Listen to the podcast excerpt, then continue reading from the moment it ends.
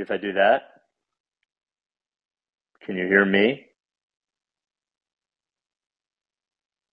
Hmm. Oh, There we go. Am I there we actually? are. Can you actually hear me? Did I just I can, I ramble can, and I nobody can could hear hear you me? now. I, I Oh can my hear god. you now. I can hear How you. How embarrassing for me. I was just doing in my defense. I know nobody cares. Everybody's got their, their their issues. I was just doing kids bedtime. I forgot to turn my headphones off. I'm very sorry. Well, we're off to a great start with Spike Eskin of the Rights of Ricky Sanchez podcast. Uh, NBA populists like Samus Fendiari and Andy Liu, who we recently had, only from the Sixers direction, the Philly direction. How you doing, man? I'm good. How are you? I'm doing fantastic, especially that you're here, and I finally understand uh, why I was screwing up the beginning of this here live podcast. For those who don't know, if it's your first time, you can get in the queue, ask questions. We're going to riff on a few subjects, uh, jump on in whenever, queue up whenever. Now, uh, Spike, the reason uh, I wanted to have you on, one of them, frankly, there were many, but one Yeah. of them, I I was listening to your podcast, seeing some of your criticisms. The criticisms of Doc Rivers are very interesting to me.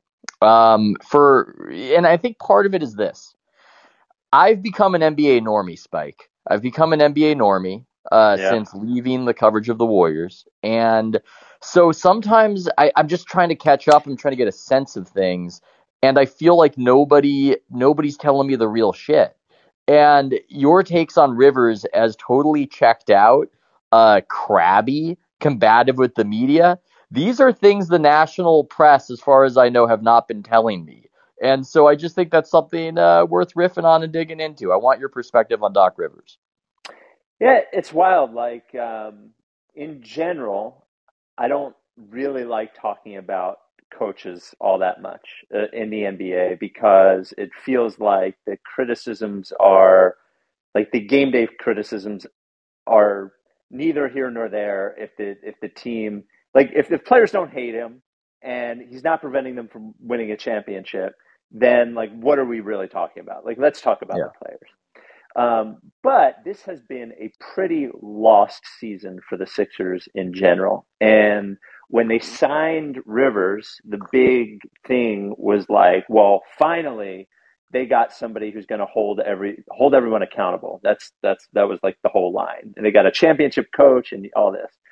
And I remember saying when they signed him, I'm like, you're talking about a guy who canceled practice to go golfing like that that like that that's what we're talking about that's and i'm not saying that you can't win a title with them i guess theoretically you could right if you had the right players but this is not mr accountability. And it feels like what happened to me was the the sixers you know he he left or he got fired.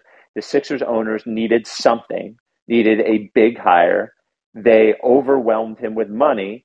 And all of a sudden he's caught in the middle of not just this sort of like weird fucked up Sixer situation from a like a personnel standpoint, but in the middle of COVID with a a press corps that like Philly is pretty intense, you know?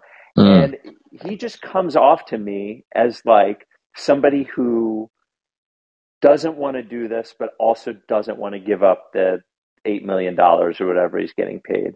And Mm. and and the way that he's talked to media, and trust me, man, I'm not Mr. Stand Up for the Media guy. It's not not my even though I'm I work in the media, but I'm not, you know, I, I I stand up for the both of us guy.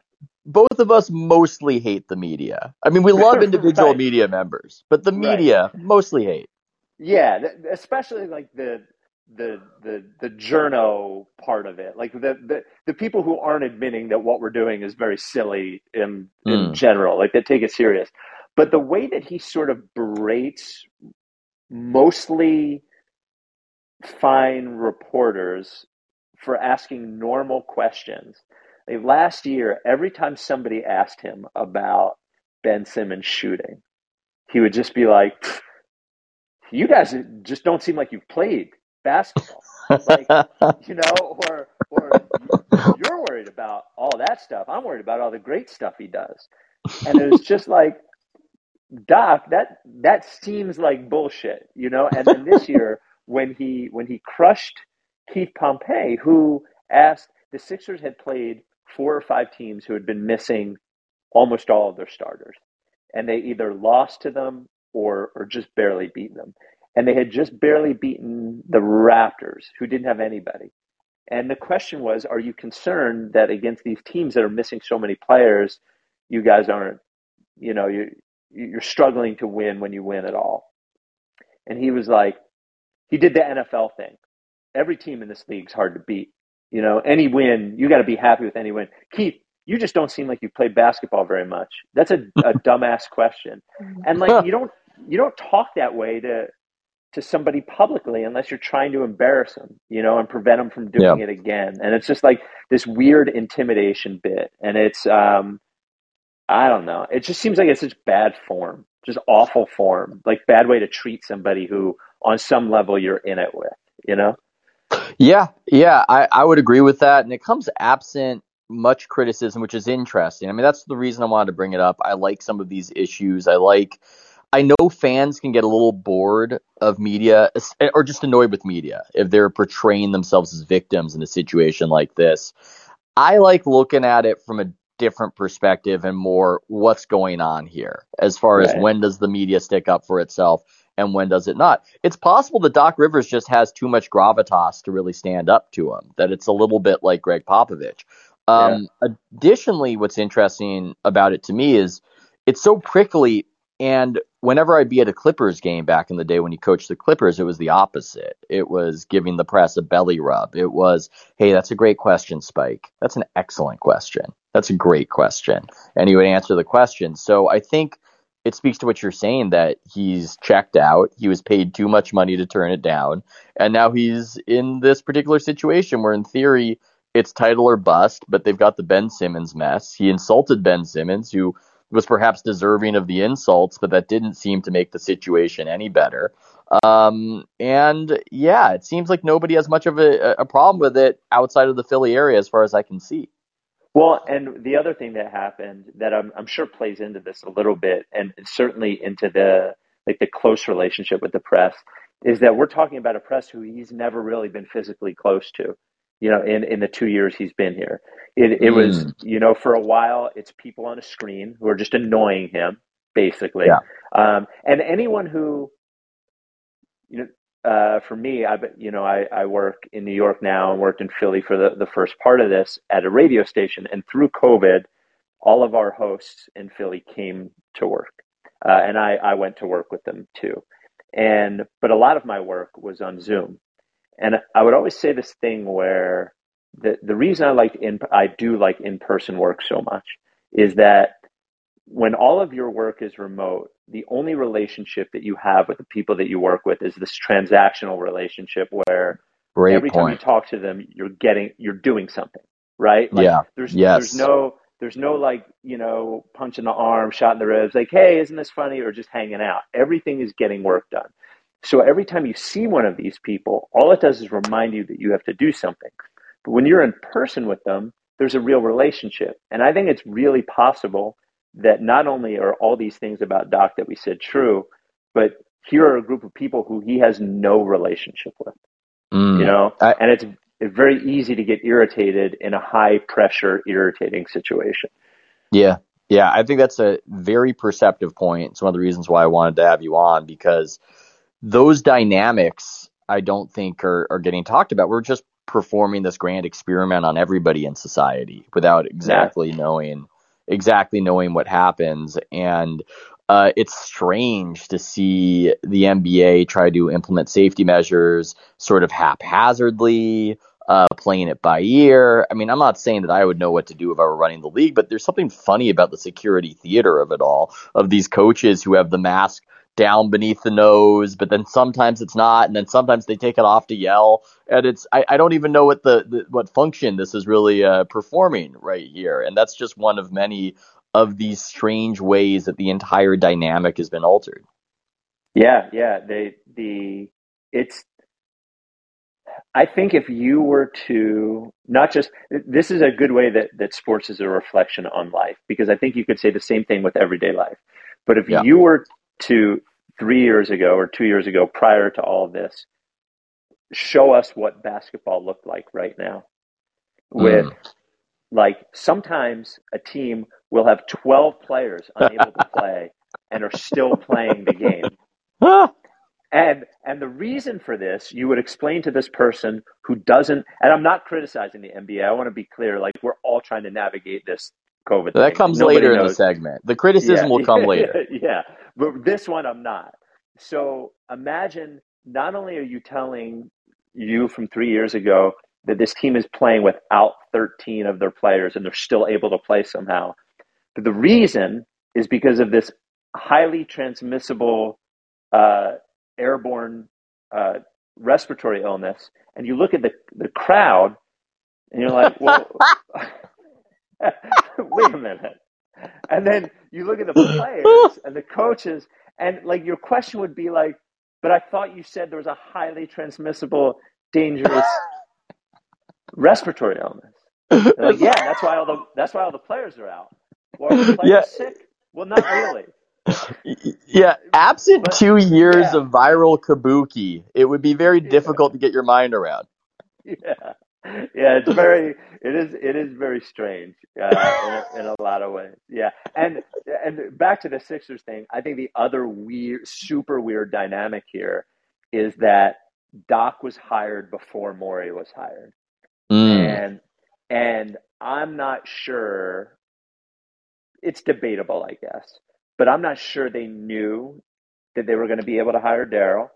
I'm not sure that daryl would have hired doc and i also believe that they gave doc um, more i don't know if it's written down or what it is but i believe they gave doc more power than a normal head coach would have under daryl morey and then they hire Daryl Morey.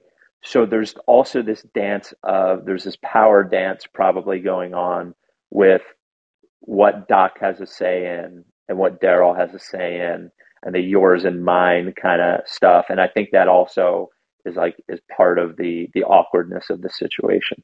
I could be wrong there. That that's me. Well, there's about- but There's about a 95% chance you're right, um, without knowing anything about the situation, because it always goes south between the coach and the GM in the NBA. That's just the natural dynamic, the natural way of things. And if anybody uh, wants to cue in and have any questions as we have our conversation, by all means, do it. We'll take them throughout. But yeah, coaches, GMs, if it's not absolutely copacetic, it's generally going to go bad. And if it's a situation where they both are uh, big personalities who are, are accustomed to being listened to, uh, it's hard to see it going any other way. But speaking of Morey and the Sixers, uh, this situation has just been in the background for a while, but I, I find it bizarre. Um, that's the Ben Simmons situation, and I'm I'm curious as to your takes on it. now. For anybody listening in, not a big NBA fan, not a big sports fan, the God damn it, how do I even do the expository for a thing like this? I just realized like, most can't. things, mo- most things I, I can just explain in a sentence or two. But now, as I think about it, how the hell would I explain this one to your fan from three years ago? Yeah, that's like every Sixer situation is all right, let me start with when this guy got drafted. You know, like four years ago. It is a, a hard I guess the short version is that their second best player decided he didn't want to play here anymore after failing pretty spectacularly in the playoffs, but has four years left on his contract and is refusing to report to camp um, and sort of vaguely vaguely saying that there is some sort of mental issue preventing him from doing it. Is that a, a fair explanation of what's going That on? that's as good a summary expository as can be done. Now, on a more granular level, when I did a story on this a few weeks ago, uh, from my just you know digging around on it, what I could tell is that the NBA wanted Yeah. Morey and the Sixers to play hardball uh, with Ben Simmons and say, "Look, we're going to keep fining you if you don't participate." But what's interesting to me about that is this: the NBA didn't want to know, didn't want anybody to know. The NBA Yeah. didn't want anybody to know that they were behind the Sixers in opposing Ben Simmons and his very ambitious agent Rich Paul, they didn't want to be the bad guy. They wanted the Sixers to be the bad guy. To which I say, why? What what's wow. the point of that? What's yeah. the point of that? That doesn't make a lot of sense to me. And to try to tie it into Doc Rivers, to try to tie it into Adam Silver, um, look back to 2014, I think back to it because in a way, I almost think that Adam Silver learned the wrong lesson from the big success uh, when he was introduced to the world. Um, and as probably anybody listening remembers, there was Donald Sterling, the owner of the Clippers, uh, known to be a racist, and there was uh, a leaked tape of him talking with was this his mistress, his girlfriend, I don't even know what, uh, saying a bunch of crazy racist shit. And Adam Silver banned him for life. It echoed when he said it. I remember in the press conference. Now that resulted in a tsunami of media praise. Um, and I almost think that the lesson he learned from it is do whatever the players want, be perceived as I'm in the player's corner, and that's the best path for me. When I think one of the reasons beyond it being on the right side of social justice or whatever you want to consider it, one of the reasons it resonated and people liked it is it was firm leadership. It was yeah a, a, a, sense that somebody was in charge, that someone was setting boundaries. So when you just step back on the sidelines and you have something you want to happen, you have a clear vision, you don't want Ben Simmons to uh, try to completely nullify the meaning of contracts for everybody in the NBA.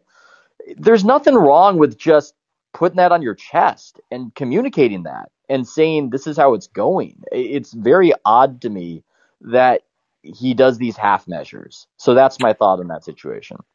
So I agree that it is actually something that I had speculated on the pod that the that the Sixers that that it was important for the Sixers from a league perspective to stand up to this egregious a situation. Like obviously over the last several years, from the Anthony Davis one to the Harden one, you had situations that I think were bad, but more explainable and less bad than the Simmons one. But the problem with the NBA, I think, with the and I think you make a really good point with the the feedback that he received from the Donald Sterling thing, which I think was the right thing to do, even if you could argue the other way, that sort of like questionable. I, I think there were probably some questionable decisions there, but definitely the right thing to do is that they, much like a, a lot of media people, the NBA seems firmly entrenched in believing that Twitter is the real world. Yes. And, and like, there is a portion of people uh, who exist on Twitter who have learned about labor through the lens of pro sports, which is labor, but is not like an electrician's union. It's different. Like it's not. did they learn about it through the lens of pro sports, or did they go to a DSA meeting and then try to map that onto the fucking NBA, which is crazy? Well, I, it could be, maybe a little of both. It could have been both of those things. So I think like the idea that someone like a contract is an agreement. Like w- when people talk about players having agency and breaking their contracts, that's not what that like that's not what labor is about. Like it, that's not what collective bargaining is about. It's not about signing a agreeing to a deal, deciding you don't like it, and then breaking it. But yeah. for some, but somehow online, that's what that is. And I think the NBA, and they could learn not everything, but the NFL like sort of doesn't give a fuck about that stuff. And they they have this stomach for having one or two days of bad reaction for the result that they prefer. And the NBA doesn't have that stomach. And I think that's why they would rather the team be the bad guy. Like this whole Ben Simmons thing, we're going to find you. Like, oh, but we have a, a mental issue. Like, I, I think a lot of that almost seemed like a uh, like a choreographed dance between mm. Rich Paul and Daryl Morey and the NBA. Like, you, you know what I mean? Like, we don't really want you to come back, but we can't say we don't want you to come Mm. back. But we really can't pay you for this.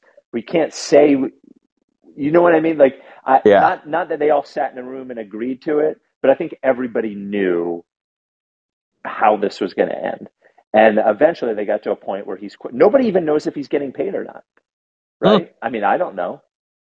Yeah. I, Yeah. I don't know if he's I- getting fined. I mean, there might be an escrow situation. Who the who the hell knows? Um, it's God, it's a ugly situation. It's it's just fascinating to see what he's going through, uh, or really putting himself through. And also, I will say this: we might make the standard criticisms of media, but I don't think the media really took his side on this. I don't think they were snookered by it in the way they might No. be easily emotionally manipulated. It was too far. It was too much. Yeah, yeah. It was. This was pretty egregious. You know, like this was. I, I've never seen anything like it, and I didn't believe this maybe three months ago. And you're talking to somebody who I've wanted that guy traded for a couple of years now, but and I didn't believe this a couple months ago. But as the more I think about the Simmons thing, and I know this isn't like the angle we were taking, but Yeah. like this is this is so much different than the Harden and AD things that I don't think he really realizes what he's in for where he wherever he goes where he goes. Like I No. think he thinks that the problem not being in Philadelphia will solve his problem, but he's going to be at 41 away games every year where they know what his problem is. Yeah. And and eh, like not every team is going to put him on the line, but some teams are. And those crowds in those places are going to obliterate him. And if this is not something that he can stomach, like it's it's a possibility he's not like playing in the NBA in 4 years, in 3 years, Well, you know. Well, and that and that's where it gets a little fuzzy because the mental health issue is an excuse, but there's something. I don't know if we call it the yips. I don't know what we call it, but there's something there. It's not completely untrue and fabricated. I don't think he's in a happy place right now, right? Um, so yeah. Um, well, we have questions. We have questions, or at least one question from Eric. I'll call him up see if I do this actual, you know, actually properly. Make next caller. Wait Yeah, out this the is mute. cool. Yeah, it's cool. I like this. I like this Yeah. app. Eric, how you doing? Good, good. Thanks. Thanks for having me uh make me able to call in here, Ethan. And Spike, uh longtime listener of uh for Ricky Sanchez. Good to hear you guys talking about Ben Simmons. I'm a season ticket holder of the Sixers, and I, I guess I have two questions for you guys. Um, and I was curious your thoughts. By my count, Ben Simmons is now at like ten or eleven million dollars fined. And the first question is, do you think he's going to actually get any of that money back? And then, if the answer is no to that, how much money is he willing to lose, especially if this goes past the trade deadline? I'll uh, I'll hang up and listen. I'm just basing it. I'm just basing it off uh, the home prices or the home purchases that I've seen on the internet. Uh, ben Simmons doesn't exactly seem. What is the word for it? Uh, I'm looking for words like profligate. I, mean, I, but he doesn't seem like he's been squirreling away all his money. I guess is what I'm trying to say right now um, Yeah. for this particular storm that he is enduring. Uh, that's about all I know. I'm not sure how they're going to handle the money. Again, it seems like there's so much sensitivity as far as getting into a fight with the players union or getting into a fight over this whole thing and the lawsuits. So I'm not sure. Maybe it's something I should dig around in. What do you think, Spike? I read somewhere when they did this that the money he misses for the games, whatever team trades for him cannot give him that money. But I have to figure that they're going to figure a way around that.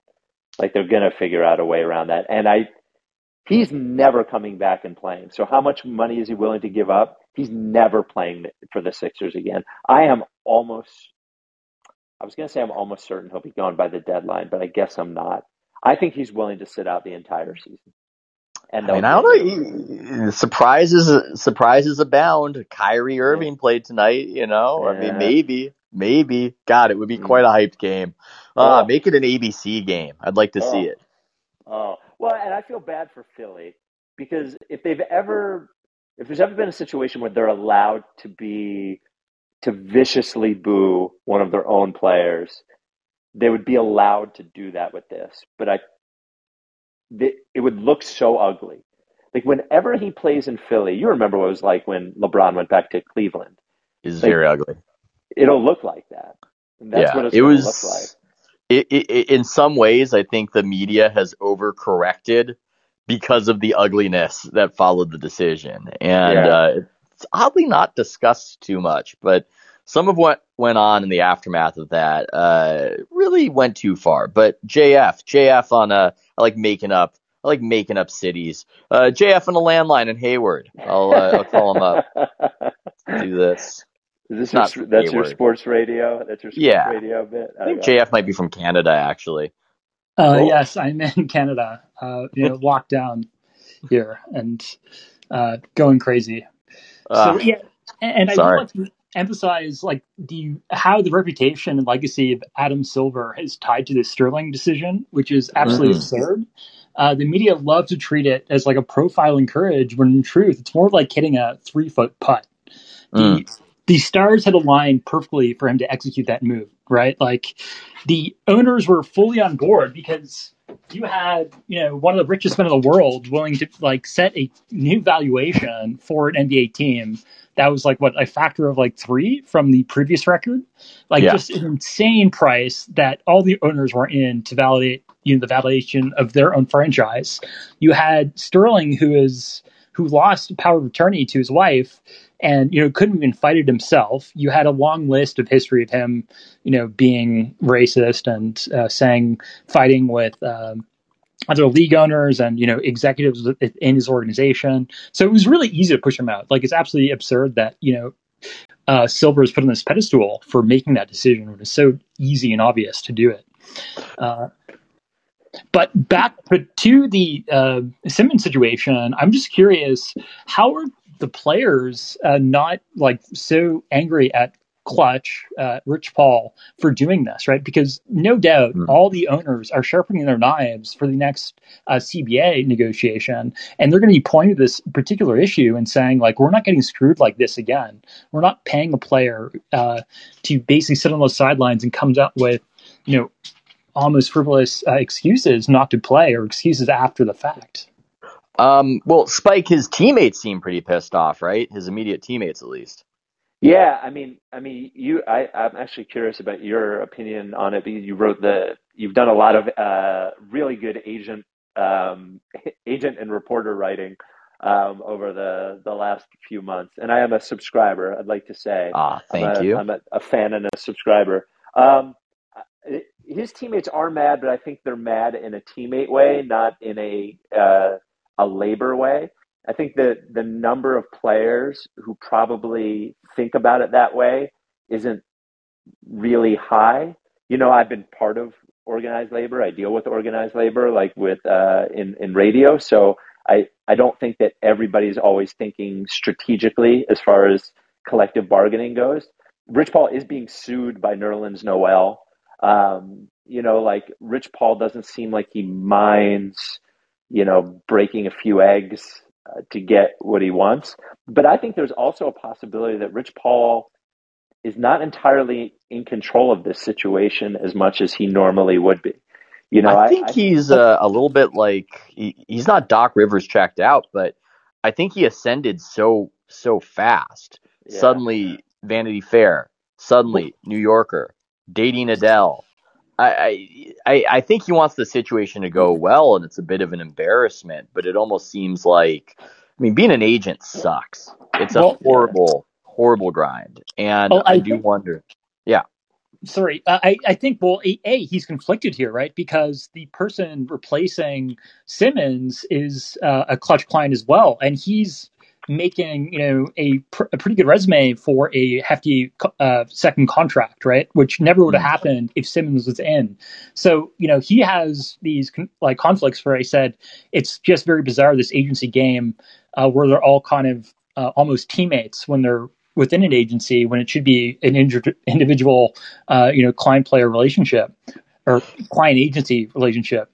Uh, so there's that, but also he, I think he wanted notoriety of making this huge power play. He expected it to be much smoother than it is right now, and he got embarrassed, uh, you know, badly Yeah. with how they, you know, played this from the beginning. That I think he's probably reverted into, uh, you know, playing a taking a backseat approach at this point and uh, not trying to, you know, tap Yeah, no, it's it's an embarrassment, but it won't matter ultimately. Is it's almost he was able to build the brand of this before this disaster, and this disaster I don't think is going to uh, unspool the whole thing because there was this big market inefficiency in the agent world, which is that these agencies weren't cool. Um, eh, Wasserman being associated with Wasserman, that's not really cool. Who really who really cares? Relativity, priority, whatever. It, it didn't it didn't matter. And so what Rich Paul seized upon was this idea of okay, let's make this almost like a lifestyle brand or a secret society. I was hearing why did Levine join Klutch or what was the idea beh- behind him? Uh, I'm, I'm trying to, is Levine with Klutch? I'm trying to even He is. remember if that happened He is. officially. Yes. Sometimes Yeah, I lose track. Uh, but why did he do it? And somebody, a friend of mine asked him, and he just kind of said something about, yeah, you know, they can introduce me to some cool people. And so I think that's the perspective a lot of players have on this, uh, especially if they're at the top of the top and they're going to get paid uh, the max anyway. So who cares? It's, I'm with the cool team. I'm with the cool people. I'm with the cool brand. I'm not really thinking about the implications in the CBA. That's not really front of mind.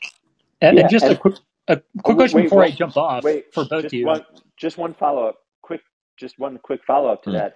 To your point about not needing an agent to get this salary, Joel Embiid doesn't have an agent right now. Like Joel Embiid was Yeah. with Leon Rose and CAA, and, and currently doesn't have an agent. And I think there are times where it's helpful, but um, but if you're a max level player and they have a limit on the amount of money you can make specifically, and you can only make that money. Um, you know, being cool is it an enormous advantage because there's nothing, they're, they're not making you extra money, you know? Yes. Yes. I, and and that's a great point because I do wonder why uh, max players because there's these artificial constructs to the CBA where you can't you you maximize your salary and there's no point of uh, having a negotiation right because it's pretty much set for you for star level players. Why would you even give away your four percent? Well, I, I think to a certain extent, I, I heard Bomani Jones say once, um, it was it was a really good point. Somebody asked him, it was at a, a panel. They're like, "Why do you have an agent?" And he was he basically said, "So I don't have to have like conversations with people about my contract." And Mm. and that, that's a when you're doing that negotiation with your GM and you're a player, that's not a conversation that the GM wants to have with the player. The player wants to have No. with the GM. You know, and that those are we're talking about 24 year old guys, 25 year old guys. Uh, I, you know, I'm 45. I, I don't even like having those conversations, and I've been doing it for most of my career now. So I don't. I I think they might not be able to get you the money, but having somebody to have that conversation for you and to look over the paperwork. Maybe you don't need a full agent. Maybe you just need a lawyer. Yeah. But I, I, I think having somebody by your side, if you're making that much money, if you're going to make 150 million dollars, what's an extra five percent going to somebody else? It, it is funny to think about it as emotional protection. I've negotiated the last two deals that I've signed, um, and you do go in with that trepidation of what is this going to do to my self esteem? Suddenly, I'm Yeah. talking with my boss, uh, whoever I'm doing the deal with, about what I'm worth. Is that something I can handle dispassionately and be able to argue for myself? And it's it's not always easy, but we've got Bob. Let's take the next call from Bob. Make you the next caller, Bob. Do the thing where I talk until things unmute. blah blah blah. Blah blah blah. Hey, Bob. Hi, how are you guys doing? Doing So, well. How you doing? Good. So I remember what Spike was talking about. I think Bomani was talking about the Lamar Jackson, how Lamar Jackson went into the season, whether it was the start of this season or last season, without an agent and he was the reigning MVP. So people were just like debating like, does this man really need an agent? He's an injury prone prone player in theory because he's like so athletic. And yeah, I remember Bomani saying that exact point. It's just like at some point it's just not worth it to like have to deal with this like nonsense when I could just actually live my life. And then I also remember Nate Duncan when he started doing like his agent rankings on the podcast. His like biggest gripe of Klutch slash Rich Paul was that he was always trying to hit home runs and not Mm. take take the single when it's right there. The And that's kind of what happened with single. yeah, instead of like exactly what happened with Nerlens Noel, where he had what was it like 60, 80 million on the table, Yeah. and he was left hungry. And then, so I wonder what the media aspect of this story kind of has because it doesn't see, spike. You're obviously like got your finger on the pulse, and you haven't heard much about whether he's getting paid. And Shams is, in theory, kind of a Klutch guy, and he doesn't. He hasn't reported anything on it. And Klutch doesn't do well with Woj, so he's not going to report anything on it. So, is there just kind of like a barricade on information Uh, actually getting out?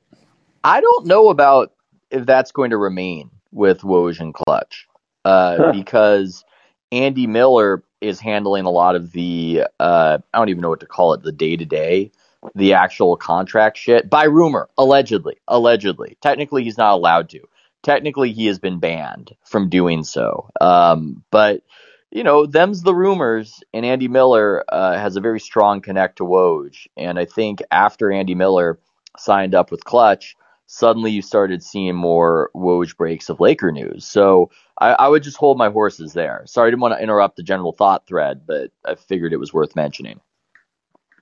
No, that that makes sense. I remember hearing about him coming on, but I was just it's just amazing because it seemed like we were getting like minute by minute updates with Simmons, the whole Simmons saga at the start of the season, and then it's just gone straight like radio silence for now three months, and we haven't heard anything. Can, so can I be honest with you? I'm I'm so I'm I'm actually glad.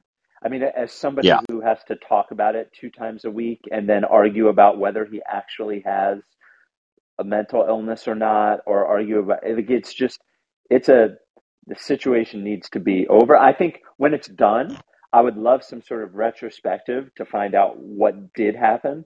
But the yeah, I do miss the old version of journalism and i'm not i'm not this isn't a criticism of journalists it's just the way the internet is now where when a story had concluded you would find out what happened as Mm. opposed to I, when I, I remember being unemployed in oh 2010 and i had a podcast and i had chuck klosterman on and i remember asking him about the joe paterno thing and uh, because it was being reported, it was right around then. It was being written about as the reporting was coming out, and you know that was only ten years ago or whatever. But as far as the internet goes, it seems like Lifetime. a lifetime ago.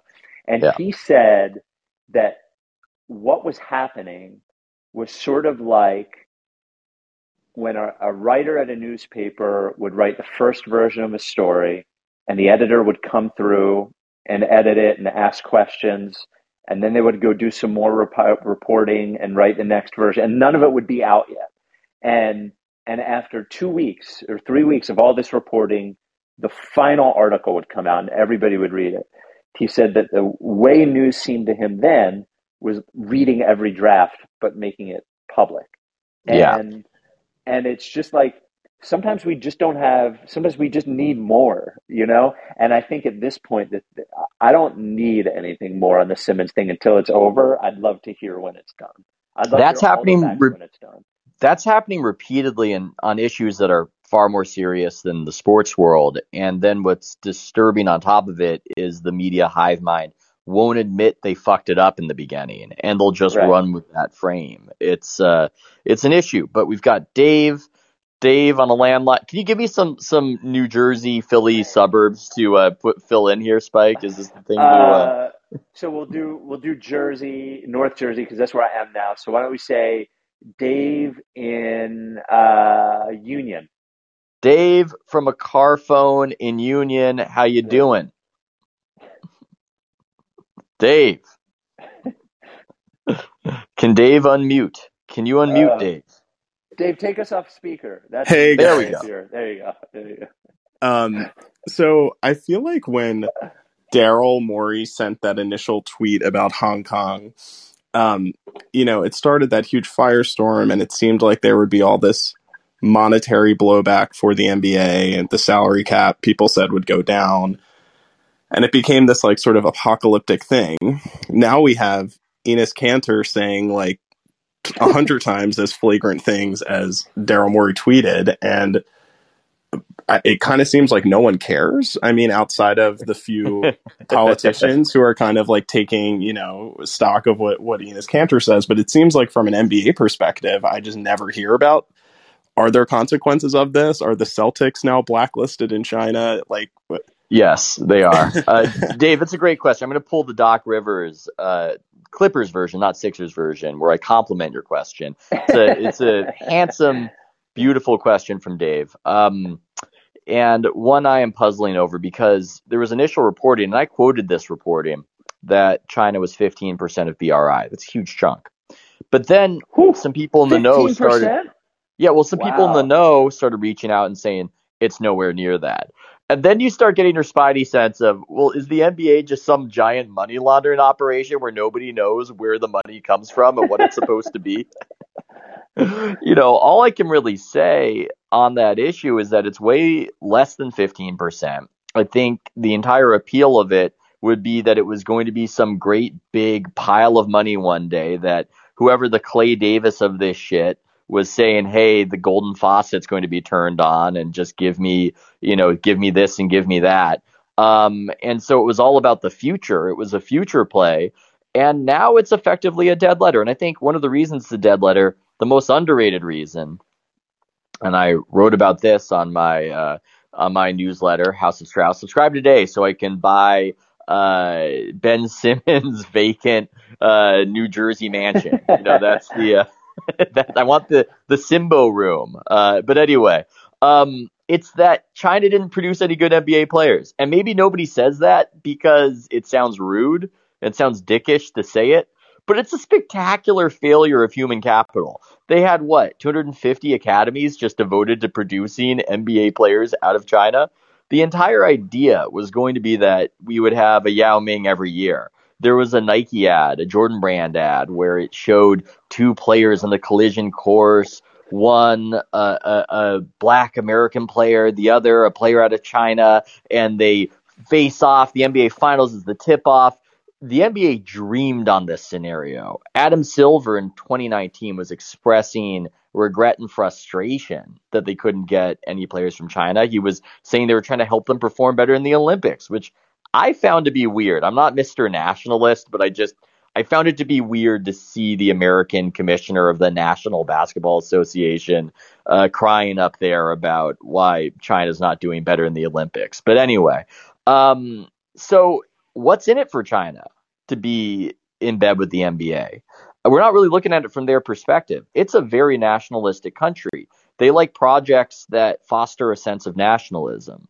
And that's not really doing the trick to watch Americans play basketball and see that your own countrymen can't compete. So unless it's serving this function of really suppressing what people are saying about China uh, in the United States, uh, which China seems to have an interest in, and it doesn't seem to be doing that effectively enough for them uh, with Kanter and everybody else. I, I just don't see the future in this. So I feel as though it's already down the drain. I'm sure some owners are trying to preserve it. I'm sure Adam Silver is trying to preserve it. But I know some smart people in the league who are saying, "Yeah, it's it's done. It's it's over." That's a, that's a really good point about um, not the the fact that there aren't Chinese players eventually was going to hurt them with their marketability there anyway. And I hadn't like I hadn't thought of that. You know, that I hadn't even It- considered that. And it- even that it's one of those- about about it's Enes like- Kanter, I'm like, yeah, wait a minute, what about Enes Kanter? Like, that, should be a big deal. yeah, it would have been a big deal. Uh, I think the Morey was a domino that started knocking over the other dominoes, but uh, the lack of a player from China, I think, is the bigger factor um, in why I just don't. And I could be wrong. You know, it's on at the right time of day over there, it, just like soccer is for us. Uh, right, good for your breakfast uh, that that time of day. But I just don't. I don't see it, and it's for that very prosaic so stupid that it's almost ignored reason that there just hasn't been uh, there haven't been talented players out of China and uh, not trying to rub their nose in it, not trying to mock them for that, uh, but 250 academy. It's really crazy actually. It's really crazy to think about. When you think about some of the players in the NBA, the countries, the far-flung countries from Finland, they've got two Yeah. from Japan. I mean, it's really an amazing failure that I, I think should be discussed more as to what the fuck happened. Why, why, why did it turn out this way? Yeah, I mean, how many people are even live in Australia and New Zealand? And it seems like there are, you know, Australians in the NBA, and yeah, that's the that's wild. I had Yeah. I hadn't even considered it. Yeah, Yeah. Well, China, uh, do better. I mean, that would be the ballsiest thing. Like, imagine a Stephen A. Smith rant on First Take on ESPN Disney of all things, where he's he's ripping into them like he would the Knicks about how they've sucked and they've failed to produce a good player. Oh man. Well, I can tell you, House of Strauss definitely not going to get a lot of subscriptions over there. I don't think. I don't think it's Well- going to be. I, I don't think you're going to have a big growth, uh, big growth opportunity in China for your newsletter at this point. I might not. I might Yeah. not. But let's take a call from John. Let's take a call from John. John on a Uh, landline from what are we what are we uh, giving him? What town? Let, let's go back to Philly. Let's go Lansdowne. Lansdowne, John. How you doing? Uh, I'm actually from NYC. Oh But- Ah. shit! Sorry, man. That's okay. Um, John from Greenpoint, Brooklyn. No, you were saying. Queens, actually, Queens. Ah. There you go. Shout out to Waz on the on the call. I see. Oh yeah. Um, so I wanted to ask. I saw like that quote from Russell Westbrook a few weeks ago. He he got asked he got asked the question something about people's frustration with his play, and he said something like, "I know people want me to average a 25, 15, and 15." Something to that effect, and Yeah. I, and everybody just kind of laughed and said, "You know, that's kind of the opposite of what we want." And I guess this relates to Ben Simmons too, because he just he, he won't shoot anything outside of a layup. And I, I, my question, I guess, is uh, how do these guys lack this kind of self awareness? uh, it's just I, I just don't understand it in a day when like they're all on their on Twitter on their Twitter feed, like seeing what everybody's saying, and that's not like they're just not fixing it. I, I just don't understand. I I mean, oh, go ahead. I'm sorry. No, I was going to jump in and say it's very hard to expose yourself to criticism. Um, people struggle with it, and nobody admits how hard it is, or few people do. But I think it's possible they just really don't.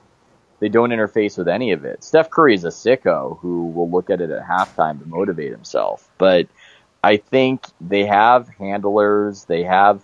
They're the top. They, you know, one thing about players that I think people don't know or don't really think about is uh, the typical the typical hangout mode for a player. God, I sound like such a fucking nerd. Um, they don't hang out with each other. That's not their preference. It will happen occasionally, but that's not their preference. They want to hang out with their own crew, like an Entourage, uh, where you've got the lead guy because they're top of they're top of the heap, and their preferences are the preferences that get honored. Where are we going to dinner? Oh, it's where you want to go to dinner. Oh, who gets to talk to the hottest girl when we're at the nightclub?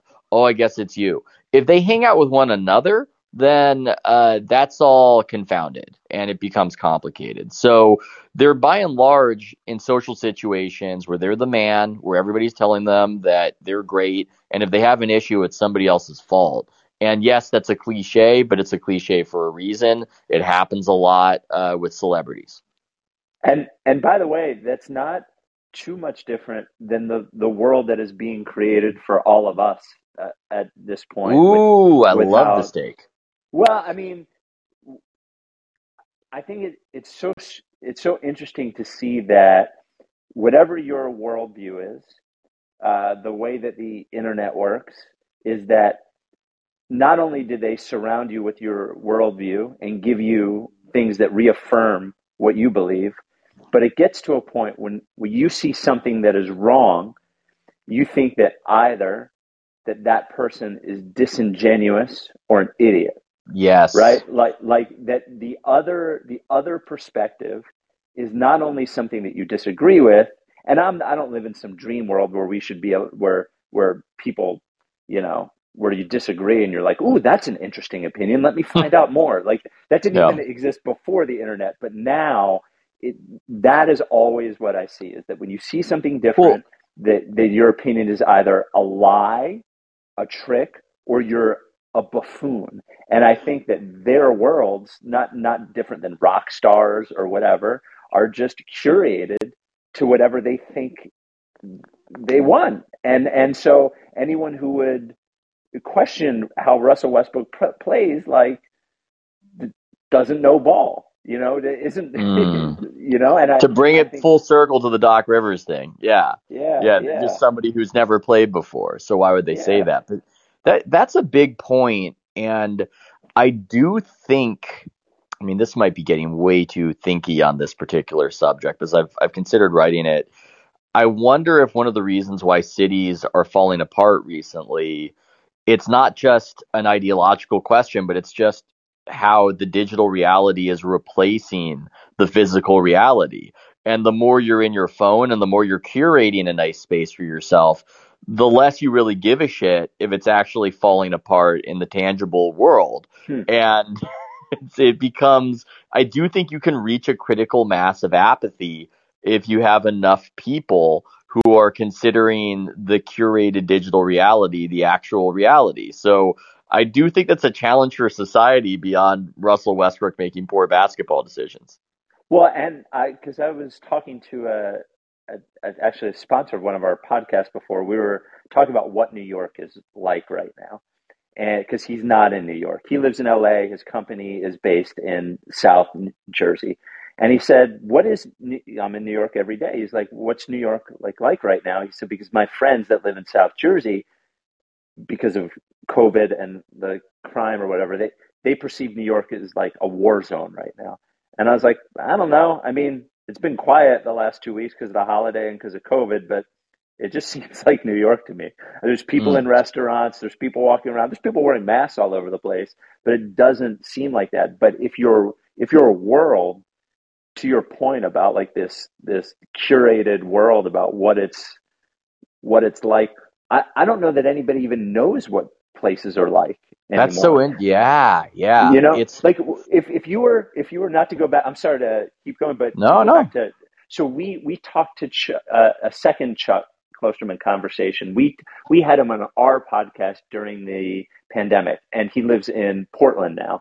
And it was right when right after the George Floyd stuff started, and there was a lot of discontent in Portland, like a lot of action there. And I remember Mike asking him, and if you were to look on the internet, Portland looked like like terrifying. And Mike asked Chuck, he was like, Hey, how is it with all that stuff? He's like, Be honest with you, he's like, I never see any of it. He was like, It's like this one little square little area uh, on this it's on the other side of town. Like it didn't even exist to him. And to everyone else in the country, like Portland looked terrifying. And to somebody in Portland, that didn't even exist. yeah. It, Well, you know?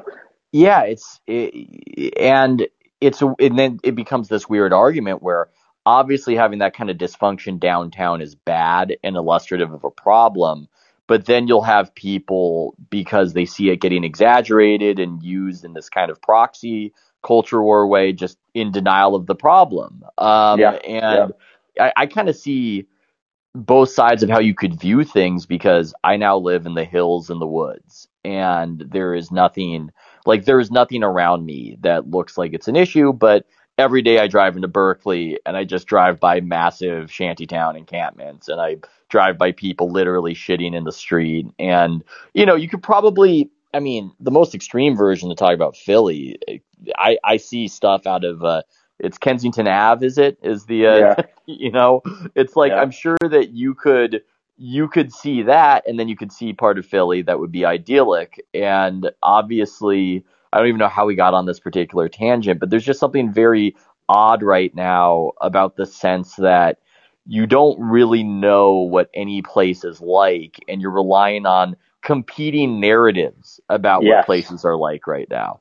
Yeah. Yeah. And I, I guess what I was saying could come off as I don't think these crime problems are real, which they are real. Like, of, of course they're real. Um, I, but I think the, where they're happening and how they're happening and, and what it's actually like to your original point about our, the, the digital, our, our digital world shaping what we, um, what we you know what we think the real world is like or even if we need it. I guess the the only thing i would say is that my digital world does not seem awesome. Like like yes. everything everything seems like it's in chaos. I wish i could take a break from it. It's it i love my job. I my i, I love what i do for a living the one incredible negative is that i i have to be embedded in the internet and i think it is like the if there's one thing in my life that gives me high levels of anxiety and uh, confusion and, and all those things, it's the it's the internet. Yeah, it's not going to, I don't think, supplant the real world in terms, it's going to be an empty calorie situation. And I don't want to discount whatever the metaverse is. My neighbor was talking to me about the metaverse recently, and hey, I'm intrigued. But it is my intuition that whatever we create might be appealing to the kind of person who creates it, but it's not going to be broadly fulfilling or nearly as fulfilling as going on a hike in the woods. That's just my sense. That's my intuition. Prepare to call me a Luddite if 20 years from now we're all having a great time in the metaverse and we're so happy that we left uh, that we left this prosaic world behind. Um, but yeah, I, it, yeah, that is that is there is something to that. I mean, I could go build. I could go so many directions with that. Maybe we I- will in the future.